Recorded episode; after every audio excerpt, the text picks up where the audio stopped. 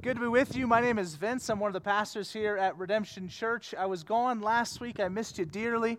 We had some good friends that offered us a week to stay at a place up in Utah, and it was just quiet and really quiet, and so I loved it.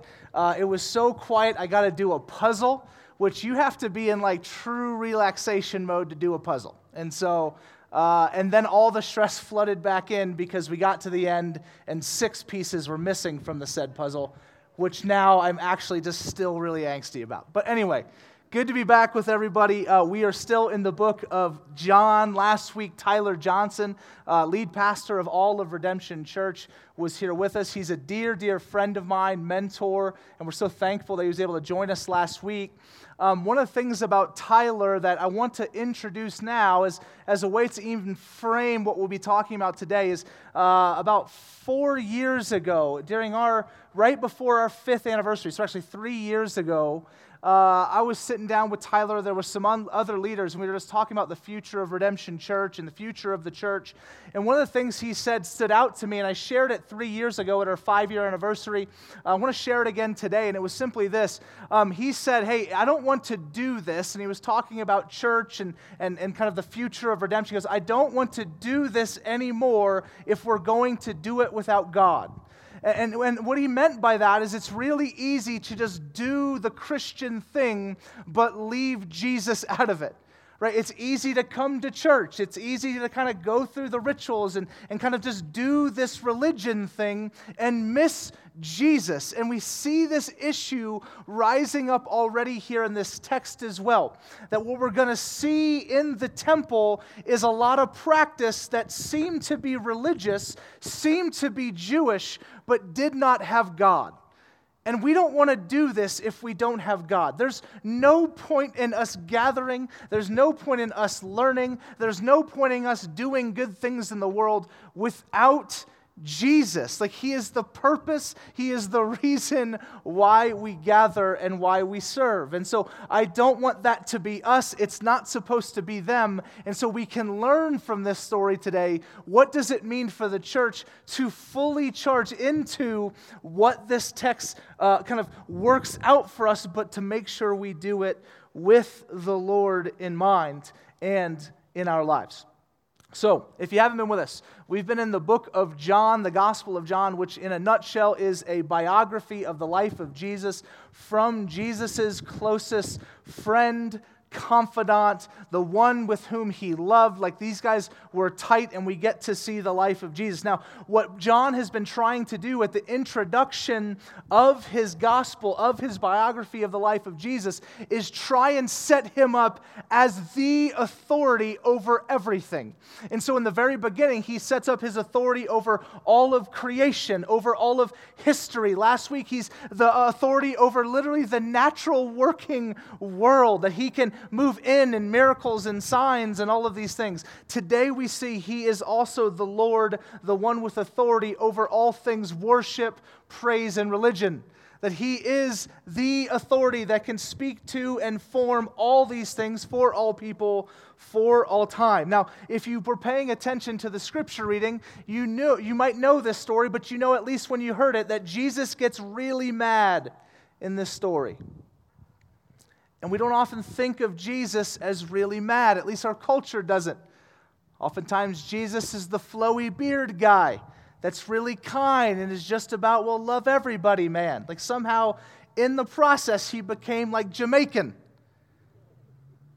Jesus is the guy that's just all about love, not about judgment, right? He'd never do that. I remember shortly after I got saved, a store called Urban Outfitters came out with a t-shirt that said, Jesus is my homeboy.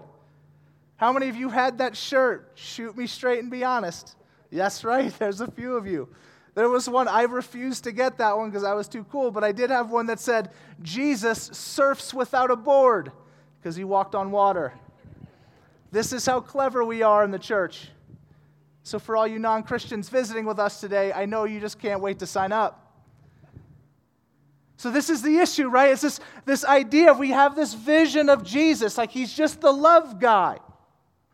But what we've done is we've taken the culture and there's even just our personal definition of what love is. We've placed it on him and said it has to look like this.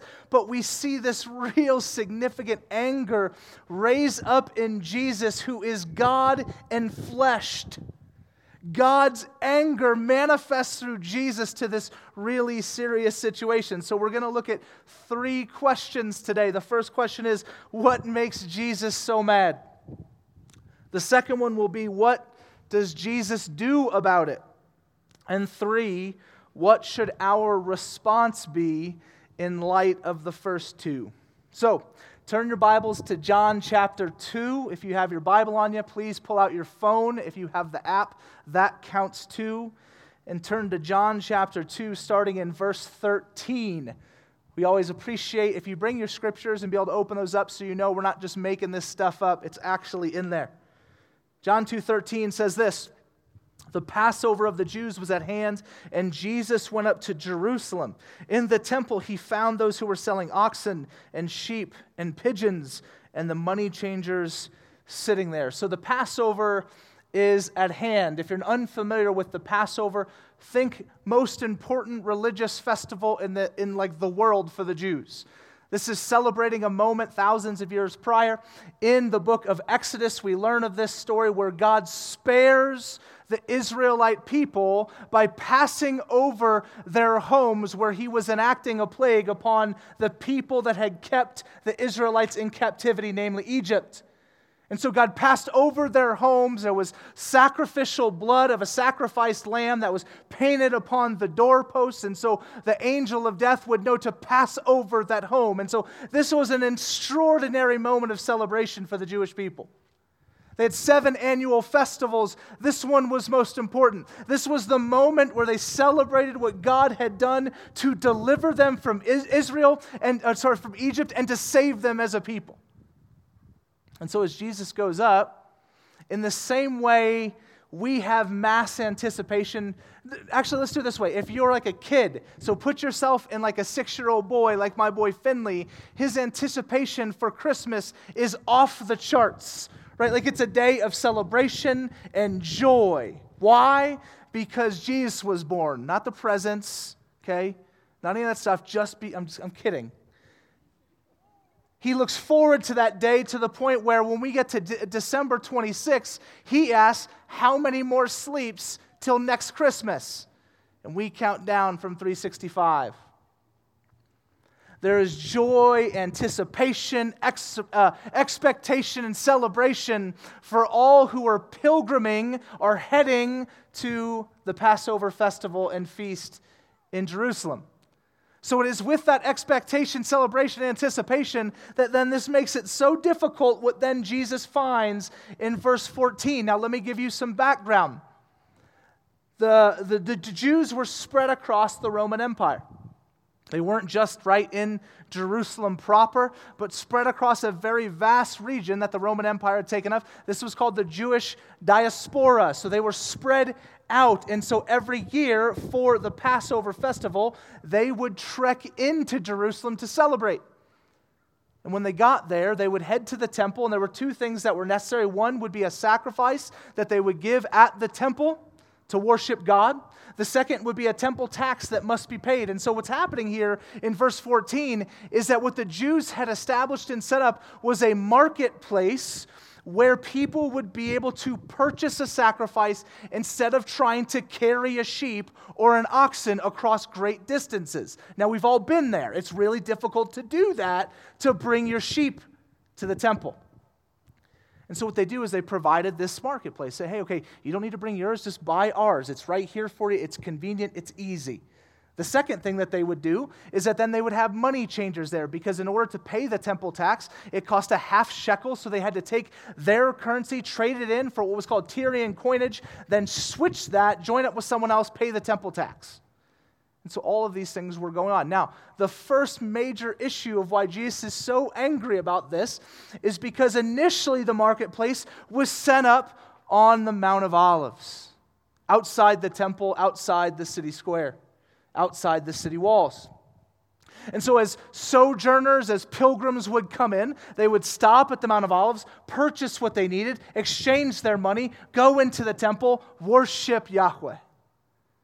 What they had done, see, is they had taken the marketplace and they moved it into the temple courts. They had moved it into the place that was reserved for worship, that was reserved for God to interact, to meet with man.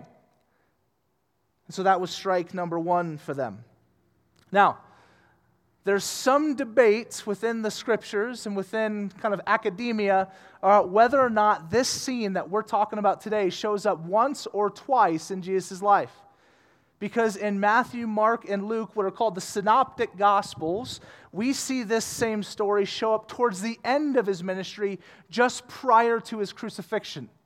But here John places it at the beginning. So there's some debate. Is this one story or two different times that Jesus runs in and clears the temple? My card's on the table. I think it's one. I think John is intentionally placing it in the front for thematic reasons intentionally. If you believe it's two, that's fine. This won't change what I'm about to say.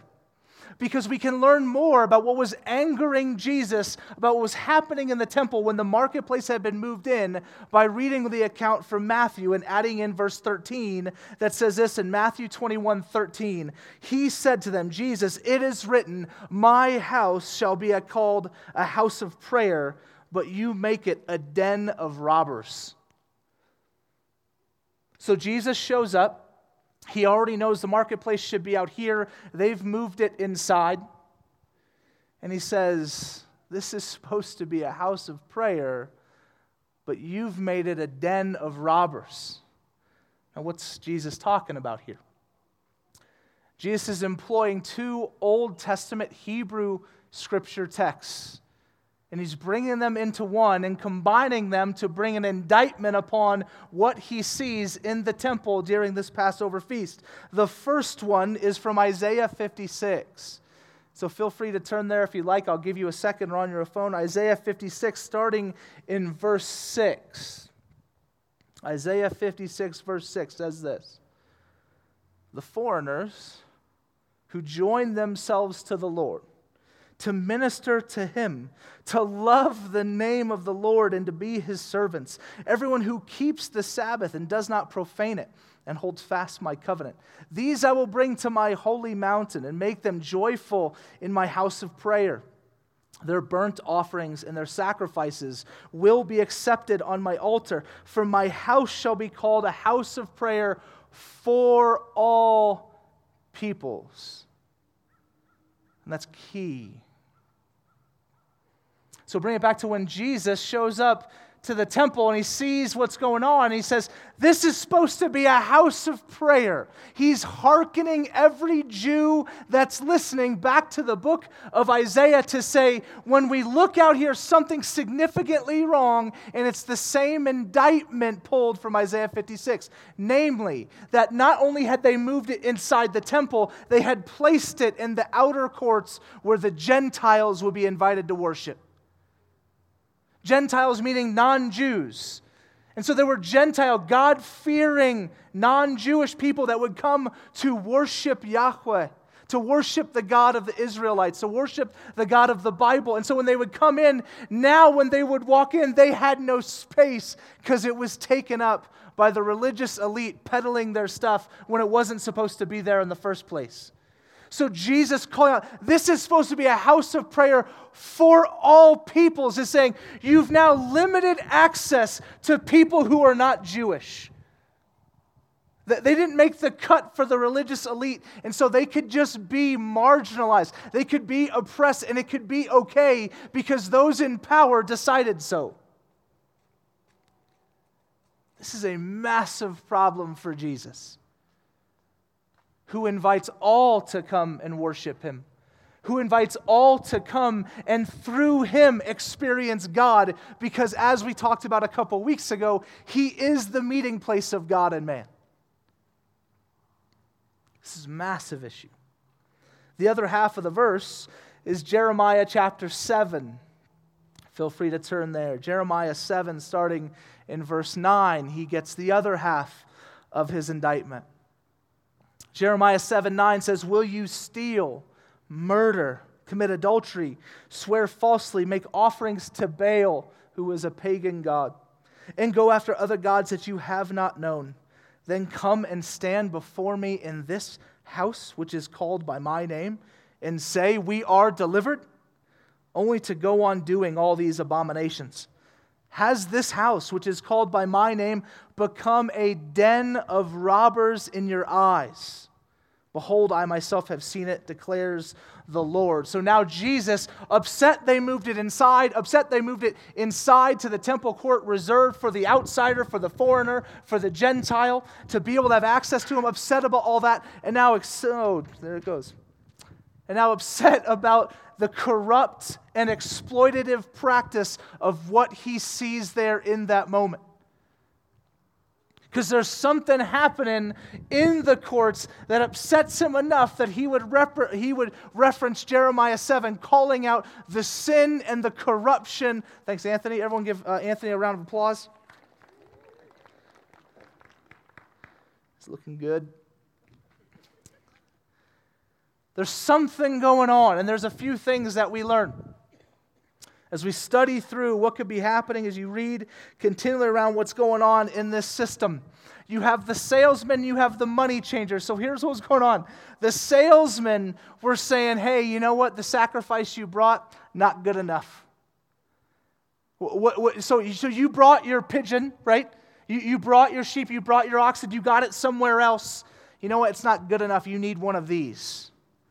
Your sacrifice isn't good enough. You need one of our sacrifices or it's not going to work. And so then they would be forced to purchase a different sacrifice in order for them to be able to enter the temple and worship God. They were adding things to the worship of God.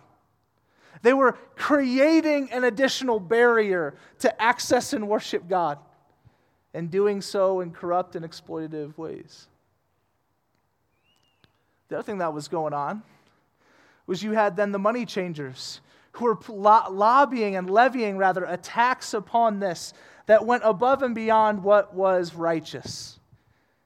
And so they were going after these people who had come to worship God, and they were adding a corrupt practice to be able to line their own pockets. And so Jesus sees this.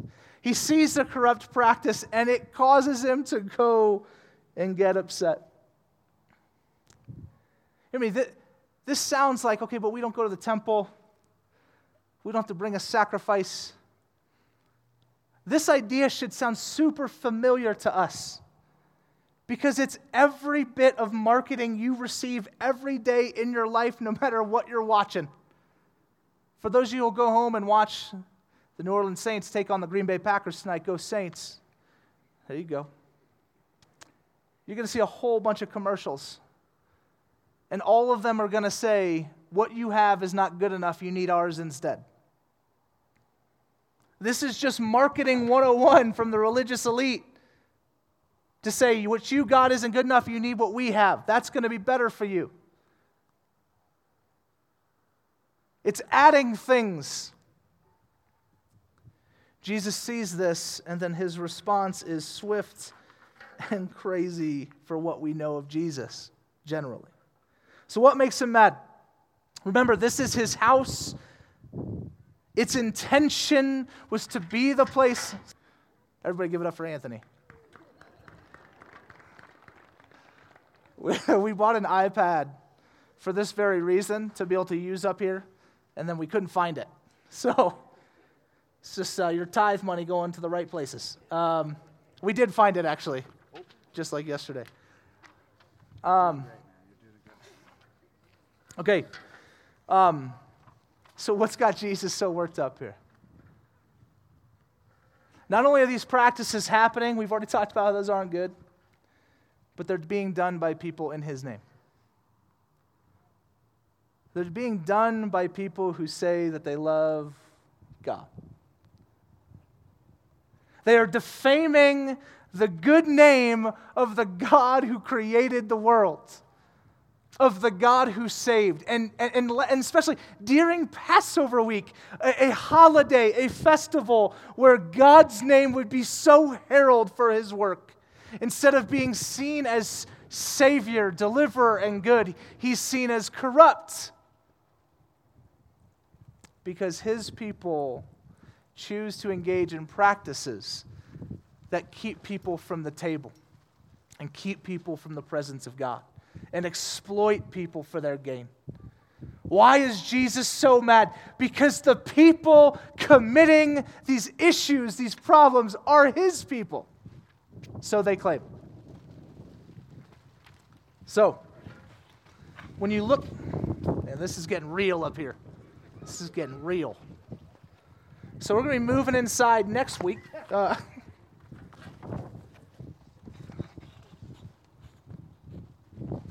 we go.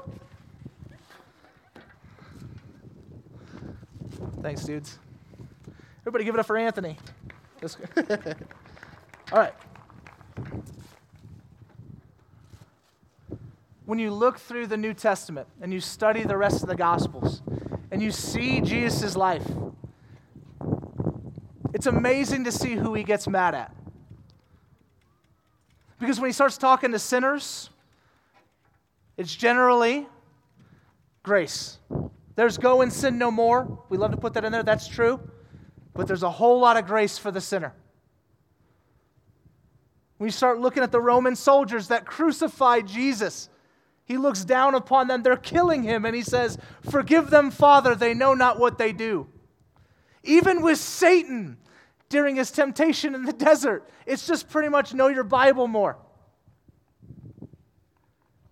But to the religious, to those who would claim his name and then harm others and commit unjust acts to other people, the people that God's created, it's "you brood of vipers." It's turning over tables. It's "I'm going to whip you." Jesus has a real problem.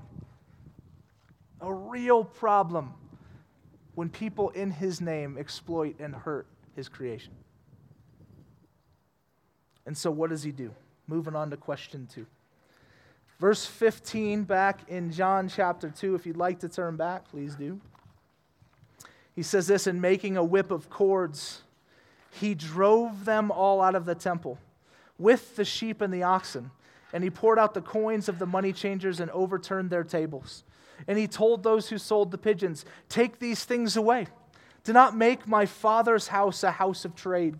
His disciples remembered that it was written, 'Zeal for your house will consume me.'" So Jesus intervenes with word and action. I'd like us to notice 3 specific things here. First, his decision to do this was not one that was impetuous. He does not in a moment see this, get angry, and charge in. But it is measured and carefully thought about. How do we know that? Because unless you are someone who does things miraculously, which I guess... okay, well, now the argument is shot in its foot. Jesus does that. He didn't do that here. It says that he goes and fashions a whip together. Now, my guess is he did not have the materials to make said whip on him. So he probably left the temple court, went to the merchant, purchased what he needed, took the time to fashion a whip, and then ran in. Some years ago, when I was in college, there was a good friend of mine named Allie. I shared this story years ago, so there might be like 4 of you that remember this. But years ago in college, my friend and I, Allie, we were getting gas at a local gas station in San Diego. And we're standing there, we're pumping. A guy comes up and asks if he can have some money for gas. He's trying to get back up to Orange County. Seemed like the nicest guy ever. Like a guy like, there's no way this is a scam. He was wearing a tweed jacket. You never not trust a person with a tweed jacket. He looked like the Monopoly guy. Like, think Monopoly guy in a tweed jacket. Fully trust this guy. "Okay, we'll give you gas to get home." He's like, "I just don't have my wallet. Once I get home, I'm good. Here's $15 of gas, friend." So we fill him up. We drive away. We had to make a U-turn, come back down the road to repass the gas station. And here I see the Monopoly guy going to the next person to get more gas. And I think to myself, this is unjust. And something needs to be done. And so I say, Allie, go back to the gas station. And so she charges back to the gas station. Before the car is stopped, the door is open, and I'm out screaming. And I'm saying, who do you think you are? Stealing from a 20-year-old woman who's trying to pay for college. I'm pulling out all the stops. Like, she didn't have her father. I'm like, I'm just going to town on this guy. And he's freaked out. I'm not a small person, and I'm walking fast. So he's backing up. And I'm yelling. And I said, I want $15 right now to make right what you just did. He says, I promise you I do not have any cash on me. I say, okay. I look in his car. He's got stuff in the back seat. I said, I want $15 worth of stuff I can go sell right now to reimburse my friend. He says, okay. Gets in his car. I hear him turn on the ignition. Dude tries to take off. So what do? Pray for him? No. I charged that car. And with my boot, because we just got back from a hike, I put the fattest dent in his bumper you could ever imagine. And I walk away feeling really good about myself. And then I think of this story. And I think, justified. Because, well, Jesus turned over tables. Jesus whipped some people. So surely it's good for me to go around kicking in bumpers of old men who needed money. You see, what we can do with this text is we can easily say, well, because Jesus one time took a whip and fought against injustice this way, we're free to just be jerks. And I was being, like, in that scene, it's kind of funny to think about. I feel terrible about it when I really think about it. I don't know what was going on with that guy's life. I don't know why a 60-year-old man would need to do that. But I guarantee he didn't get a better picture of God and Jesus and love because of what I did. You see, what we need to understand about Jesus taking his time, going back, fashioning a whip, looking at the scene, charging back in, and then doing what he did, is that this was not motivated by hate or frustration. This was motivated by love. A deep, deep, abiding love for what the temple was supposed to be for all people, including the people he's driving out, because he knows what they're doing is terrible for them too, because it's actually hypocrisy that they too don't even know the God they claim to know. And so he calls them out. His decision was not impetuous. The second one, excuse me, he goes in, and he drives out these unjust practices that are happening. Now, we too need to do that. We too need to confront unjust practice that is harming our neighbor, especially when it's harming the outsider, the foreigner, the sojourner, the marginalized. It is the role of the Christian to see where this exists and in love seek to drive out these broken practices, especially when they're things that are done by the church, especially when they're things that are done inside the church. And there are things, we're not devoid of them. We battle them too. It doesn't take too long of a Google search to just go through and look through the exploiting realities of the church in our day. And if we think for a moment, individually, I would never do that. Or corporately, we would never do that. We've already set ourselves up for failure. Because surely we would do that. Why? Because we are still flesh. We are not Jesus. And so we desperately need to cling to him and to pursue the things he pursues, that we might continually root that out of not just the church, but also the culture around us. The Bible has a continual thread throughout Genesis to Revelation of the people of God being called to caring for the whole world. Israel was never to care for just Israel. In fact, Israel was blessed. Why? To be a blessing. In Jeremiah 29, they are living outside of Babylon, the city and the nation that has put them in captivity. And God visits them through the prophet Jeremiah and tells them to move into Babylon. Why? That they might seek the flourishing and prosperity of Babylon, because in its flourishing they would find their own. Israel was not meant to just care for Israel. It is to care for Israel, but not just. You go all the way back to the book of Genesis. God, when he creates Adam and Eve, he gives them the mandate to care for and have dominion over. In other words, to shepherd and cultivate and to love the world that God has created.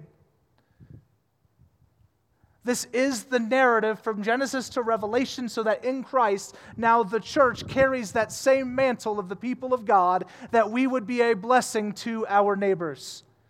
So where there is injustice inside the church, we really go hard. And guess what? When there's injustice outside the church, we go really hard. And I'm going to be very explicit here. That is not the social gospel.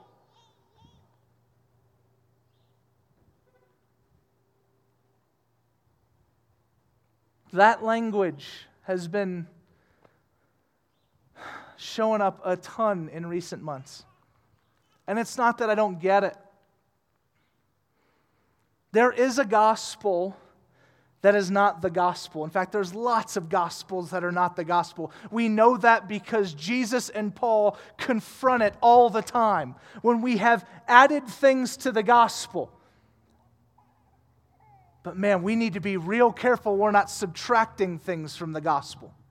Because the gospel that Jesus preaches is a gospel of the kingdom of God coming, being inaugurated in Jesus, and continually coming to bear on the world that we live in through the power of the Spirit in the church.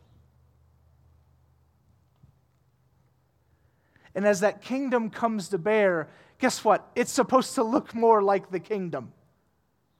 So we fight for our neighbors. We advocate where there's injustice. We step in and care and show up and be present.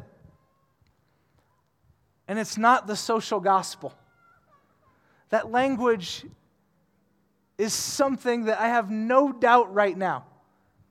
I have no doubt that Satan is using to divide the church. Not just individual churches, because that's happening, but to divide church against church, to say, well, that church is a social gospel church. It becomes social gospel if you leave Jesus out of it. And I guarantee you, so many of the churches and so many of the people that are now getting that label, they have not left Jesus out of anything. If anything, they've taken more of Jesus on and said, that means now we need to press into this. This is vitally important.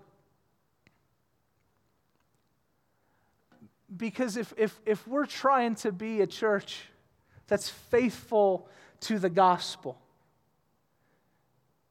we need to be faithful to the one that Jesus preached.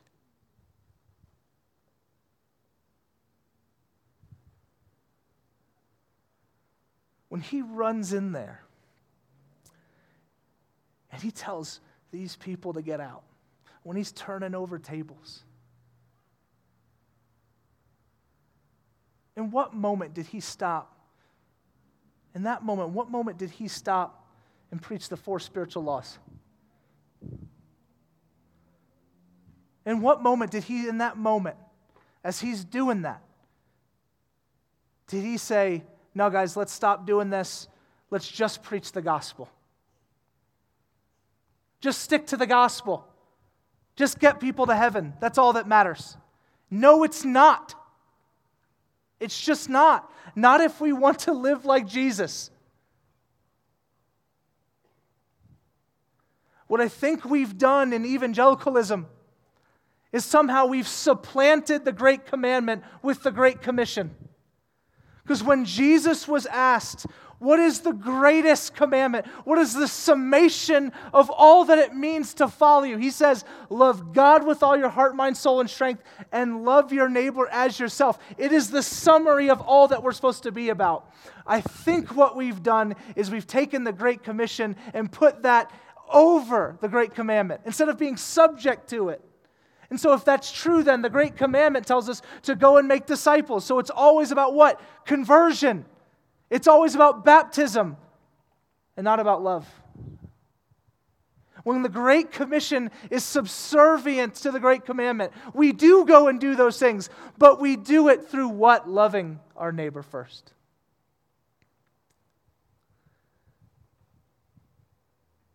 Now I'm getting passionate about this, for all sorts of reasons that would be inappropriate for me to talk about in this moment. But needless to say, I have dear friends pastoring all across the country that are like one more comment short of hanging it up. Because they're advocating for some issue that we think is very biblical, that Jesus advocates for himself right here, but are being told they don't follow Jesus anymore, and that they're not Christians, or that they don't love the Bible, or that they're bad pastors or bad people, or that they're going to hell because they're leading their people astray, because heaven forbid they would advocate for justice in our world.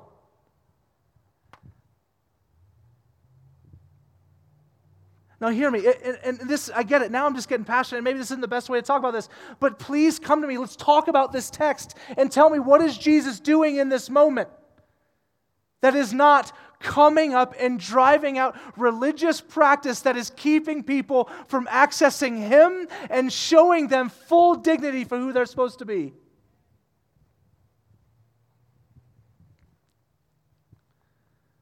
Let's open up the Bible together. This is the gospel. This is the gospel. Now, the other thing, and last thing I'll say to this, there's times for this. There are. But let's not just imagine for even a second that this is Jesus' norm. That Jesus just runs out turning tables over everywhere he goes, because guess what? Yeah, he's turning over tables of the religious elite and the structure and the apparatus that's going on here, but then guess what? Later on, he's going to sit down with Simon the Pharisee, who's a perfect picture of this very problem. He's going to have dinner with that dude, and he's going to try and teach that guy and love that guy. He's going to sit down. He's going to have lunch with what's the little dude's name? Zacchaeus. Anthony loves Zacchaeus. Everybody give it up for Anthony. Just kidding.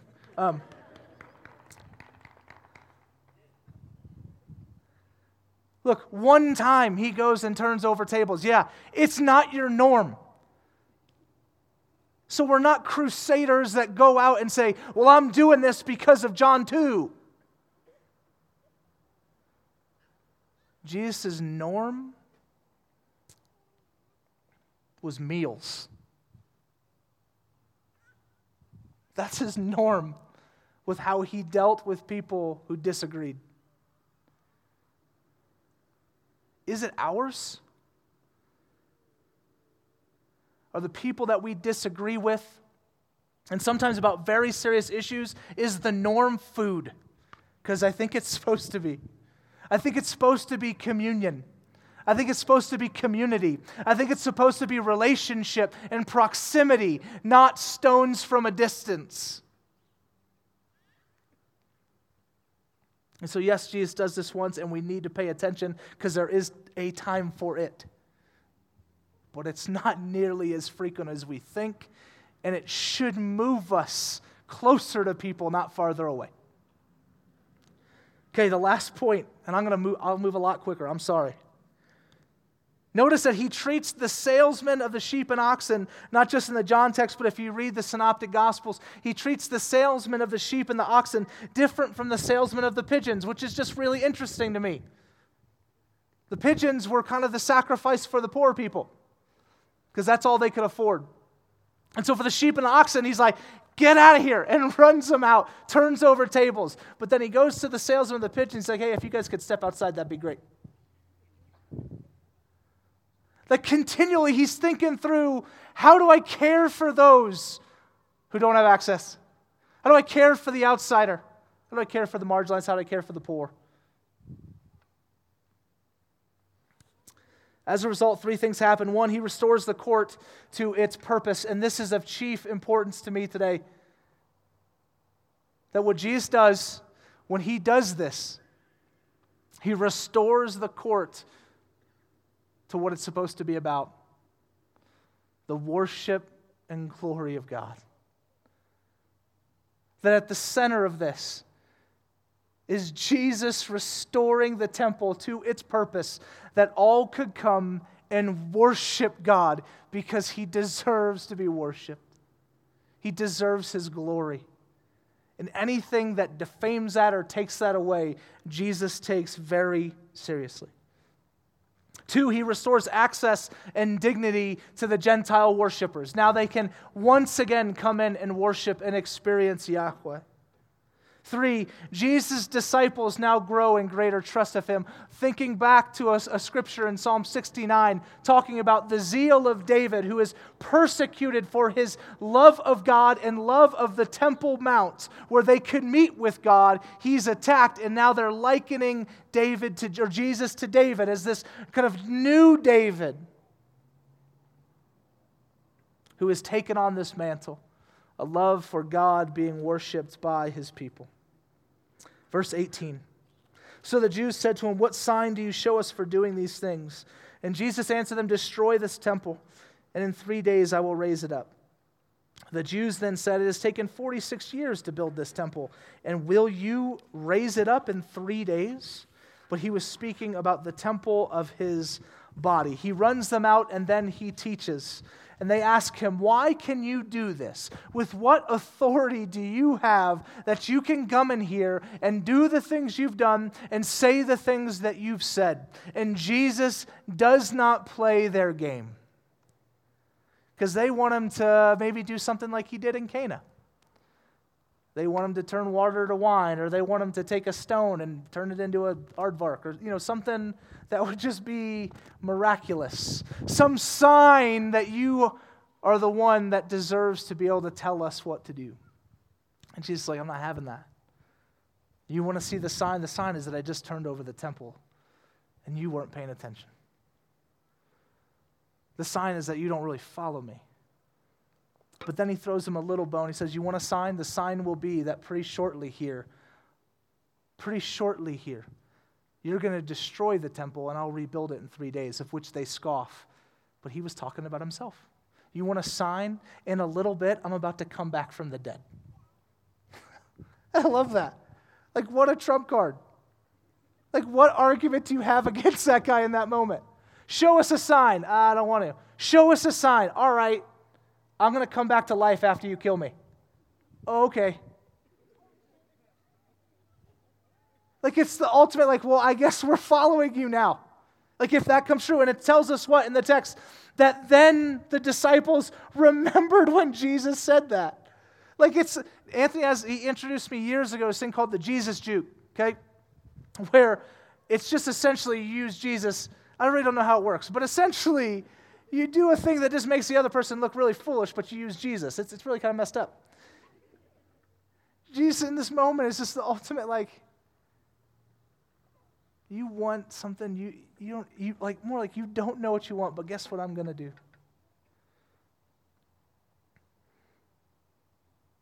I'm going to transform this whole situation. I'm going to make it where this entire, the whole legalistic, religious, Jewish apparatus will be turned on its head, where everything that's even going on here will seem foolish in light of it. Why? Because now people will worship God in spirit and truth through me, not through sacrifice. Why? Because I will be that sacrifice. And I'll be raised in 3 days.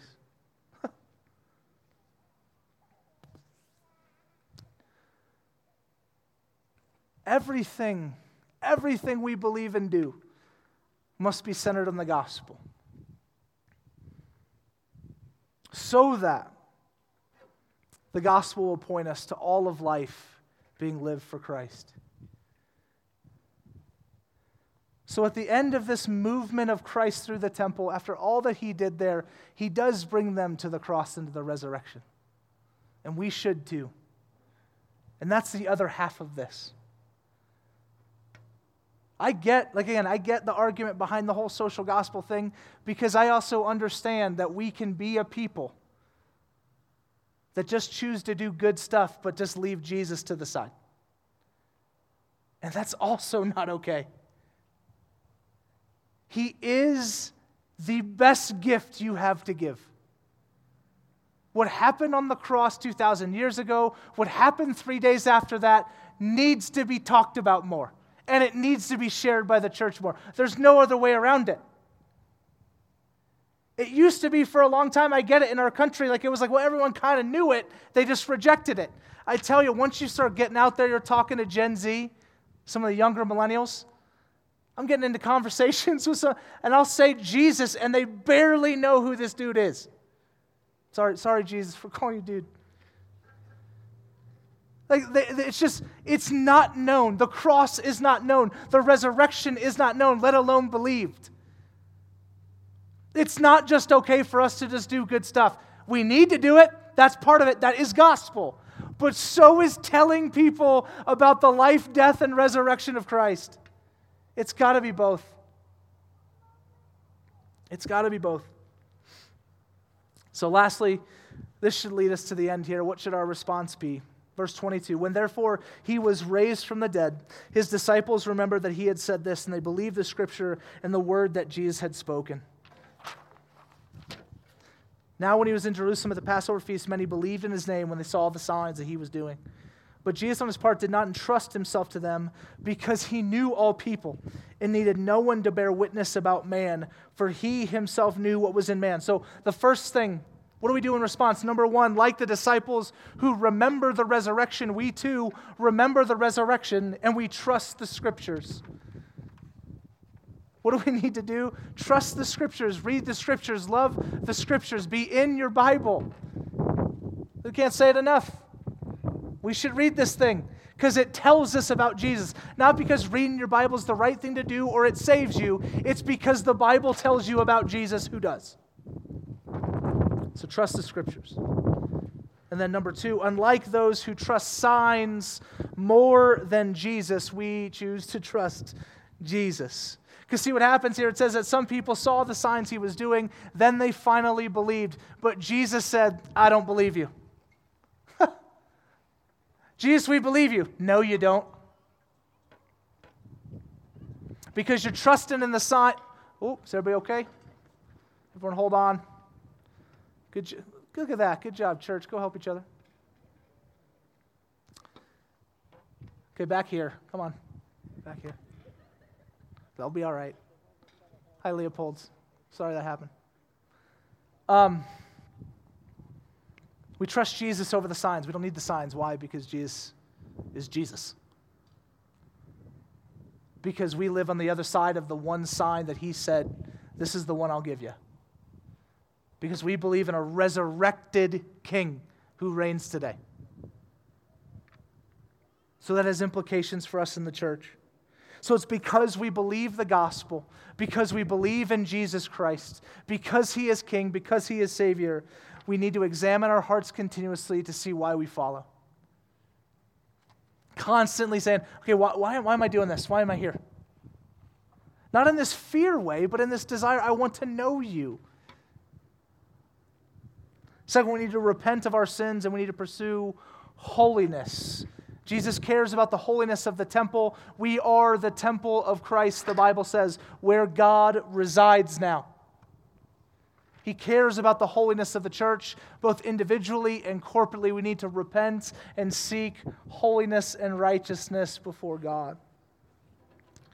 The question needing to be, what needs to be driven out of me by the Lord? That impedes my access to Him. What needs to be driven out inside of me, inside of us, that is unjust? What needs to be driven out of me and inside of us that is not holy? And desperately pursue the Spirit of God to tell us. And then do the work of repentance and returning to Jesus through the cross. And then lastly, we need to ask ourselves these two questions. Are there any ways that we as individuals that follow Jesus, either with good intention or malice, keep people from accessing Jesus? Are there any ways we as God's people, the church, either with good intention or malice, keep those people from accessing Jesus? Are there things that we do that don't just inhibit ourselves because God wants us to be holy, wants us to interact with Him, but that we also impact those around us? Are the things we say, are there things we do that are not of Jesus? They're things that have been added on, like what has happened in the temple court in this scene. Things added on to the following of Christ that have now inhibited whole people from missing out and being able to worship God. Now I had like a list of like literally 31 things I wrote down while I was on vacation. It was a depressing vacation in some ways. There were things in my own individual life and things that are in the church, and not redemption per se, but in the church that are like, hey, we need to repent of these things. I need to repent of these things because they're inhibiting my access to God and others' access to God. And I think that would drive Jesus mad. And I don't know how quickly He would grab the proverbial whip and start driving. Here's the thing, I know He wants to drive it out right now, right away. But I hope we would just find it, see it, and acknowledge it. And obviously we have no time to go through the 31. But I implore you this week to ask yourselves those questions. If anything, and there's gotta, you're not Jesus, so there's something. What would Jesus, what would the Holy Spirit seek to drive out of you and drive out of us that you and others might access God better? That's it. That is the gospel. Let's pray.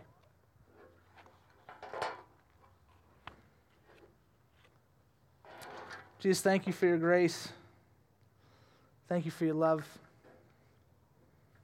Help us now as we seek to respond and be faithful to what You've done.